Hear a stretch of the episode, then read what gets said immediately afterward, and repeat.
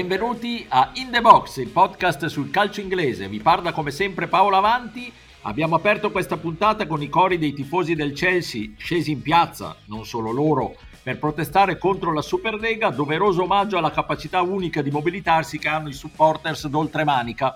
Ma state tranquilli, in questo appuntamento con In The Box non parleremo di Superlega, ma come sempre di calcio giocato. E allora focus proprio sul Chelsea e sul grande lavoro che sta facendo un tecnico spesso bistrattato come Tuchel e a proposito di tecnici bistrattati cerchiamo di capire come in casa Tottenham si è arrivati all'esonero di Mourinho e cosa riserva il futuro degli Spurs. E infine facciamo un'analisi dell'ennesima sfida europea tra il Manchester United e una squadra italiana, cercando di capire quante chance ha la Roma di eliminare i Red Devils.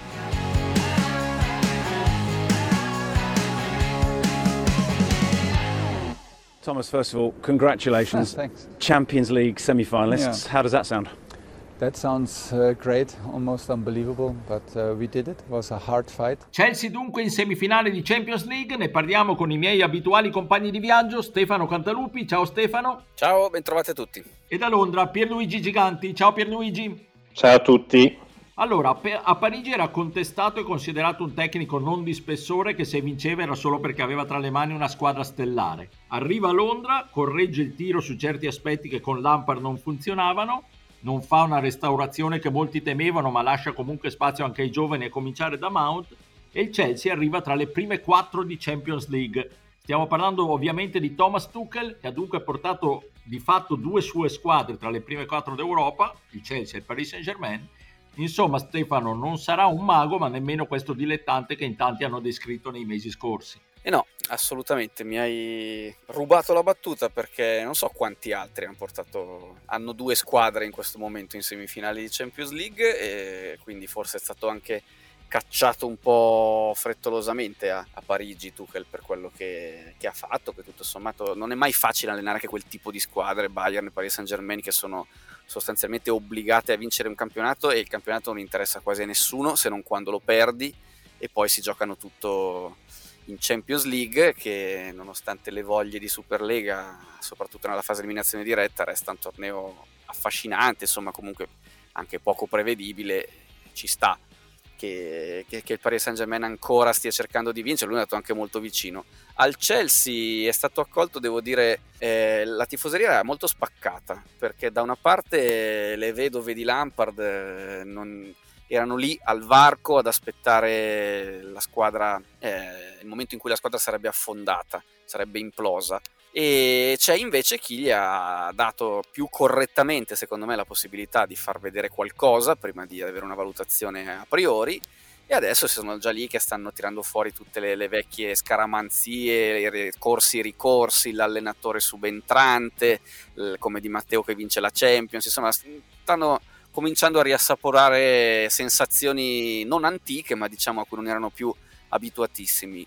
Chiudo, passo la palla magari a Pierluigi che può spiegare meglio di me cosa è successo anche a livello di ambiente, insomma, essendo più londinese di quanto lo sono io. A me piace molto quello che ha fatto con Ziyech, che mi sembra tornato abbastanza al centro del villaggio, mentre forse a inizio stagione non aveva impattato come speravo, come io non lo speravo, non, non, mi interessava particolarmente il suo impatto, però ecco, come mi immaginavo giornalisticamente. Ecco. Dormivi bene la notte anche senza il pensiero di Ziyech? Ma penso proprio di sì, guarda, mi disturbava troppo questa sua vicenda. esatto. Eh, uh, Pierluigi appunto eh, sfrutta l'assist di Stefano e io aggiungo anche un altro aspetto. Alla fine i grandi investimenti dell'Abramovic dell'estate scorsa, quello che è tornato a spendere per i Blues, alla fine sono stati ripagati, segno che comunque gli investimenti economici sono sempre alla base di questi successi, eh, che, che se ne dica. Sì, beh certo, gli investimenti importanti, anche comunque i giocatori usciti dall'Academy che mi sembra Tuchel stia continuando a, a, gestire bene come aveva fatto Lampard. Alla fine il suo ruolino di marcia è eccellente, 13 vittorie, 5 pareggi e 2 sconfitte, di cui una quella nel ritorno con il Porto influente. Ha segnato 26 gol e ne ha subiti 9. Sono praticamente con un piede tra le prime quattro in campionato, sono in finale di FA Cup, in semifinale di Champions, direi che eh, come numeri mh, assolutamente un, uh, un, campionato eccellente. Per quel che riguarda quello che ha fatto, uh, allora, innanzitutto ha riadattato la difesa schierandola quasi sempre a tre con il ritrovato Rüdiger e mh, l'ha affiancato ai, ai, due veterani che sono Thiago Silva e Aspilicueta. Poi in mezzo al campo ha alternato bene, secondo me, Giorginio, Kovacic e Kanté eh, per dare protezione ad elementi che sono maggiormente offensivi e davanti ha secondato la definitiva esplosione di Mount e sta, eh, come stava un po' accennando Stefano, ritrovando con pazienza eh, non solo Ziyech ma anche Havertz e forse anche si vedono i barlumi iniziali di un Werner che almeno nell'ultimo paio di partite è sembrato leggermente più in palla. Io devo dire che a me ha stupito come mh, il tedesco si sia calato veramente bene in un ambiente che non è facile come quello dei blues, sia nel nel rapporto con, con, la dirigenza sia nell'interazione con i giocatori, anche perché a Dortmund e a Parigi mi sembra che avesse mostrato qualche ruvidezza caratteriale di troppo. Invece qua, um, al di là dell'episodio subito rientrato con Hudson O'Doy che aveva cambiato durante il secondo tempo quando era appena subentrato al 46esimo, mi sembra sia andato tutto liscio. Forse sarà interessante vedere come riuscirà a gestire il caso Abraham, che mi sembra essere l'unico giocatore importante che è ai margini del suo progetto.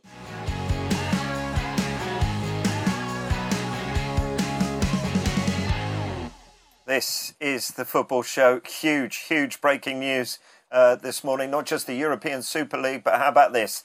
In the last couple of moments, uh, we are hearing that Tottenham Hotspur have sacked Jose Mourinho.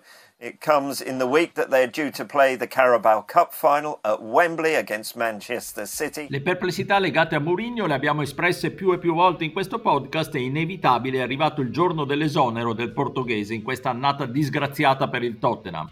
Ci si chiede quale sarà il futuro del portoghese, qualcuno ha parlato di Celtic Glasgow ma sembra poco credibile come destinazione, ma soprattutto quale sarà il futuro degli Spurs. Ricordiamo che il club londinese è uno dei più indebitati d'Europa, la combinazione stadio nuovo e Covid l'hanno messo in ginocchio finanziariamente, quindi è difficile immaginare campagne acquisti clamorose. Però cerchiamo di capire Stefano intanto da dove si parta per il dopo Murigno, per il tecnico eh, si dice che Levi voglia ingaggiare un giochista, se ci concedete questo terribile neologismo, mm, tu che ne pensi? Che è un terribile neologismo, perché esatto. mi sembra che vadano a impantanarsi, perché è chiaro che la reazione a Murigno, è, questo, mi spiace per i fan di Murigno, eh, però in questo momento è la stessa che hai quando dalla zona rossa passi alla zona gialla, cioè la gente si riversa nel, nelle strade perché quando hai un allenatore che tutto sommato diciamo non è che abbia fatto della fase offensiva un must di queste sue ultime stagioni, ma forse neanche di quelle buone. È chiaro che un club che ha anche giocatori molto forti in attacco vorrebbe vedere un gioco diverso. Il rischio è quello poi di andare a prendere il classico allenatore, eh, magari con non tantissima esperienza, però brillante, tutto quanto, poi finisce magari come, come finì con Villas Boas e tutti questi qua.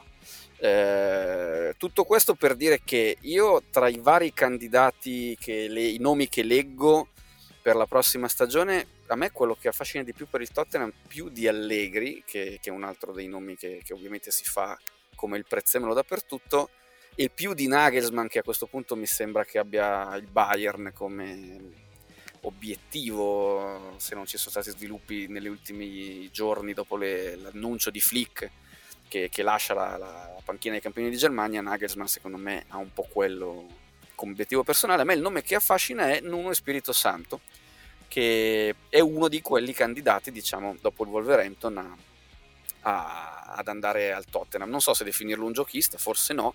A me piace il modo in cui fa giocare le sue squadre. Poi di nome ce ne sono tanti, cioè si va da Ryan Mason che adesso è lì, eh, a Marsh del, del Salisburgo, ho sentito eh, Au, oppure ritorni abbastanza improbabili in Premier di Benitez, eh, addirittura di Sarri, ecco, perché è un altro di quelli che ha la panchina lì, dico addirittura perché non mi sembra che fosse molto un allenatore da Premier League. Non lo so, penso di, di averti risposto, nel senso che io più che il giochista andrei a prendere il barbuto Nuno Spirito Santo. E se Stefano ha scelto l'allenatore, Pierluigi tu sceglimi i giocatori, chi tenere, chi mandare via, come, come ricostruiresti la squadra? Ma allora su, su quelli da tenere, cioè, chiaramente io terrei Harry Kane, ma certo. dubito che lui rimanga al Tottenham. Io penso che di fronte a un'offerta importante di una squadra più titolata, diciamo il Manchester United, giusto per fare un esempio, che magari è anche abbastanza concreto, sarà praticamente impossibile convincerlo a rimanere ancora un anno nel nord di Londra perché insomma penso che qualcosa voglia vincerlo anche lui. Altri giocatori su cui puntare della, della rosa attuale, io penso che senza ombra di dubbio Son che si è dimostrato a suo agio sia come uomo assist sia come goleador. Poi un altro eh, pezzo forte è Ndombele che dopo un periodo di ambientamento molto complicato ha però mostrato sprazzi da, da fuori classe vero, anche se manca ancora un pochino di continuità. Avevo già detto la settimana scorsa quando avevamo parlato del giocatore che Höbieri secondo me è un uh, leader da cui ripartire in mezzo al campo, lui assicura carisma, quantità, quindi assolutamente un altro dei, dei, dei punti da cui ripartire, così come Reguilon che pur avendo tanti margini di miglioramento in fase difensiva, quando spinge sa comunque regalare degli assist eh, vellutati e poi in difesa direi che punterei su Sanchez anche se il colombiano ha comunque bisogno di lasciare quei cali di concentrazione che troppo spesso ne affliggono le prestazioni. E poi c'è il grande punto interrogativo che è Dele Alli, cioè Dele Alli che è stato un po' si è buttato via, un po' eh, Mourinho non ha fatto nulla per raccoglierlo, credo che sia arrivato a una svolta e sarà interessante capire se ha ancora un futuro al Tottenham o no e que- penso che questo passi moltissimo da, da, chi sarà il, il, nuovo allenatore degli Spurs. Eh, d'accordissimo Pierluigi, hai omesso un nome che è sempre un po' un grande punto di domanda, eh, Gareth Bale, secondo te? Allora, l'ho messo perché secondo me non, eh, non, resta. non farà parte del nuovo esatto. Tottenham, un po' perché teoricamente è del Real Madrid e quindi voglio dire dovranno ritrovare un altro accordo e sappiamo che trovare accordi con Levi è sempre complicato. Un po' perché francamente mi sembra che non abbia dimostrato nulla. Come ci dice sempre Stefano, forse pensa un po' troppo al golf, no? Ma, direi non so quali siano le sue prestazioni sui green uh, di golf, ma mi auguro per lui che siano migliori di quelle sui campi di calcio.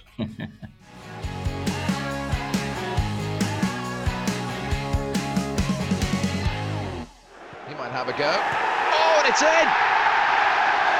Patrice Evra with his first European goal for United, and it's their seventh of the night. And this scoring just keeps on coming. And it's now an incredible 8-3 on aggregate. Era l'aprile del 2007 quando a Old Trafford si abbatté sulla Roma un Manchester United ispiratissimo, finì 7-1, un risultato che pesa ancora oggi come un macigno nei ricordi dell'ambiente giallo-rosso. Inevitabilmente, quando si è riproposta questa sfida per le semifinali di Europa League, il pensiero è tornato a quella vecchia partita eh, Stefano, quello però era un altro Manchester, c'era un certo Cristiano Ronaldo, tanto per citarne uno. Ora questo è uno United un po' più indecifrabile. Ha, ha, ha eliminato il Milan, ma con una certa fatica. Come vedi questa doppia sfida? Ma no, era lo stesso Manchester United, infatti c'è ancora Solskjaer Solo che eh, giusto, una volta bravo. la giocava e ha fatto due assist, andata e ritorno, uno l'andata e uno al ritorno, o le Gunnar, e poi dicono che sapeva solo segnare, invece no, perché in realtà l'assist per Runei che tiene in piedi la partita d'andata lo fa Solskjaer, vedi, anche senza, senza, studiare questa cosa come la ricordo. Vedi. E al ritorno invece pronti via 3-0, poi mi sembra 4-0 alla fine del primo tempo 4 assist di Ryan Giggs e mi scende la lacrimuccia, mi scuseranno i tifosi della Roma, e 6 a 0, 6 a 1 e poi mi 7 a 2, insomma, 7 a 1 pardon, alla fine il risultato sì. finale. Evra segna, segna, il settimo gol. Piccolo, diciamo, excursus per ricordarci un po' com'è stata quella doppia sfida lì, veramente strana perché era tutt'altro che una brutta Roma, eh? cioè, semplicemente incappò in una di quelle serate terribili, era andata molto avanti in Champions League, insomma, quindi viene ricordata come una disfatta, ma in realtà era una Roma che aveva fatto molto bene in Champions League. United diverso sicuramente, United sempre imprevedibile, questo di Solskjaer, anche se ultimamente avendo messo a posto molto la difesa, l'imprevedibilità è un po' scesa, nel senso che a volte fa delle partite belle, a volte delle partite in mezzo inguardabili, però se cominci a limitare il numero dei gol stupidi che prendi, insomma, eh, è differente finire 0-0, 1-1 o prenderne 3 e devo dire sta trovando un po' di stabilità. Mm, l'unica cosa lato United che mi fa un po' preoccupare, eh, qui siamo in un podcast di calcio inglese, quindi posso dirlo credo senza essere eh, rincorso da tifosi della Roma inferociti, è che lo United è un altro di quei club che... Ci perdoneranno. Ci... Sì, beh, poi diciamo che eh, siamo abituati ecco, ad avere qualche, qualche, tifoso di squadre italiane che, che, ci accusa di essere un po' troppo anglofili, ma d'altra esatto. parte se vieni a sentire questo podcast diciamo che quantomeno ci devi dare questa possibilità di tifare un po' chi vogliamo o comunque di, di, di simpatizzare, ecco, i giornalisti è meglio se non, se non, stratifano, diciamo di simpatizzare. E non lo so, dicevo, il pericolo secondo me è la, mm, il contraccolpo della Superlega, perché non ho visto bene quasi nessuna delle squadre coinvolte in questo casino. Eh, in una competizione europea non lo so, cioè, se, se, si riesce a tirare una riga e partire da zero come se niente fosse successo. La Roma sicuramente sì, lo United chi lo sa. Vedremo, vedremo. Pierluigi, come si elimina questo United? Daresti qualche chance alla Roma o secondo te c'è un divario troppo grande? No, qualche chance ce l'ha, d'altronde anche il Milan ha fatto vedere che non è andato troppo lontano da, dall'eliminare i Red Devils. Eh, giustamente diceva Stefano, la difesa l'hanno, l'hanno, un po' rinsaldata, però è anche vero che c'è, c'è un piccolo problema, cioè che la difesa trae beneficio dal momento in cui giocano davanti alla linea difensiva sia Fred e, e sia McTominay che danno fanno da, da frangiflutto lì davanti, no? però con questo schieramento eh, è necessario trovare una collocazione per Pogba perché il, il francese adesso comunque, almeno nelle ultime partite, ha, ha dimostrato un, uno stato di forma direi buono e, e, quindi a questo punto se non dovesse giocare davanti alla difesa per lui l'unica possibilità è quello di giocare sull'esterno sinistro dei tre mm, centrocampisti offensivi, però questo significherebbe che Rashford eh, viene dirottato sull'altra corsia dove eh, solitamente non fa troppo bene perché non riesce a giocare e a rientrare sul suo piede forte, forte e, e, sicur- e, e, in più Greenwood eh, sostanzialmente verrebbe fatto fuori perché non ci sarebbe posto per lui considerando che Cavani sarebbe probabilmente il centravanti di partenza. Questa è una, è una, è una possibilità. L'altra opzione è che magari a partita in corso eh, Solskjaer decide di mettere Pogba assieme a McTominay come intermedi e a quel punto secondo me la Roma dovrà essere brava eh, a fare in modo che i suoi incursori, penso a giocatori come Vertu, Pellegrini e Mkhitaryan, possano provare a far breccia proprio partendo da quel settore per cercare di mandare in conclusione un giocatore che non è particolarmente rapido come Maguire e un giocatore che io reputo mediocre come Lindelöf. Bene, staremo a vedere e godiamoci questa sfida dimenticando la Super League. Un saluto a Stefano Cantalupi, ciao Stefano. Ciao a tutti, alla prossima. E un saluto al londinese Pierluigi Giganti, ciao Pierluigi. Ciao, alla settimana prossima. Appuntamento alla prossima settimana, ciao a tutti.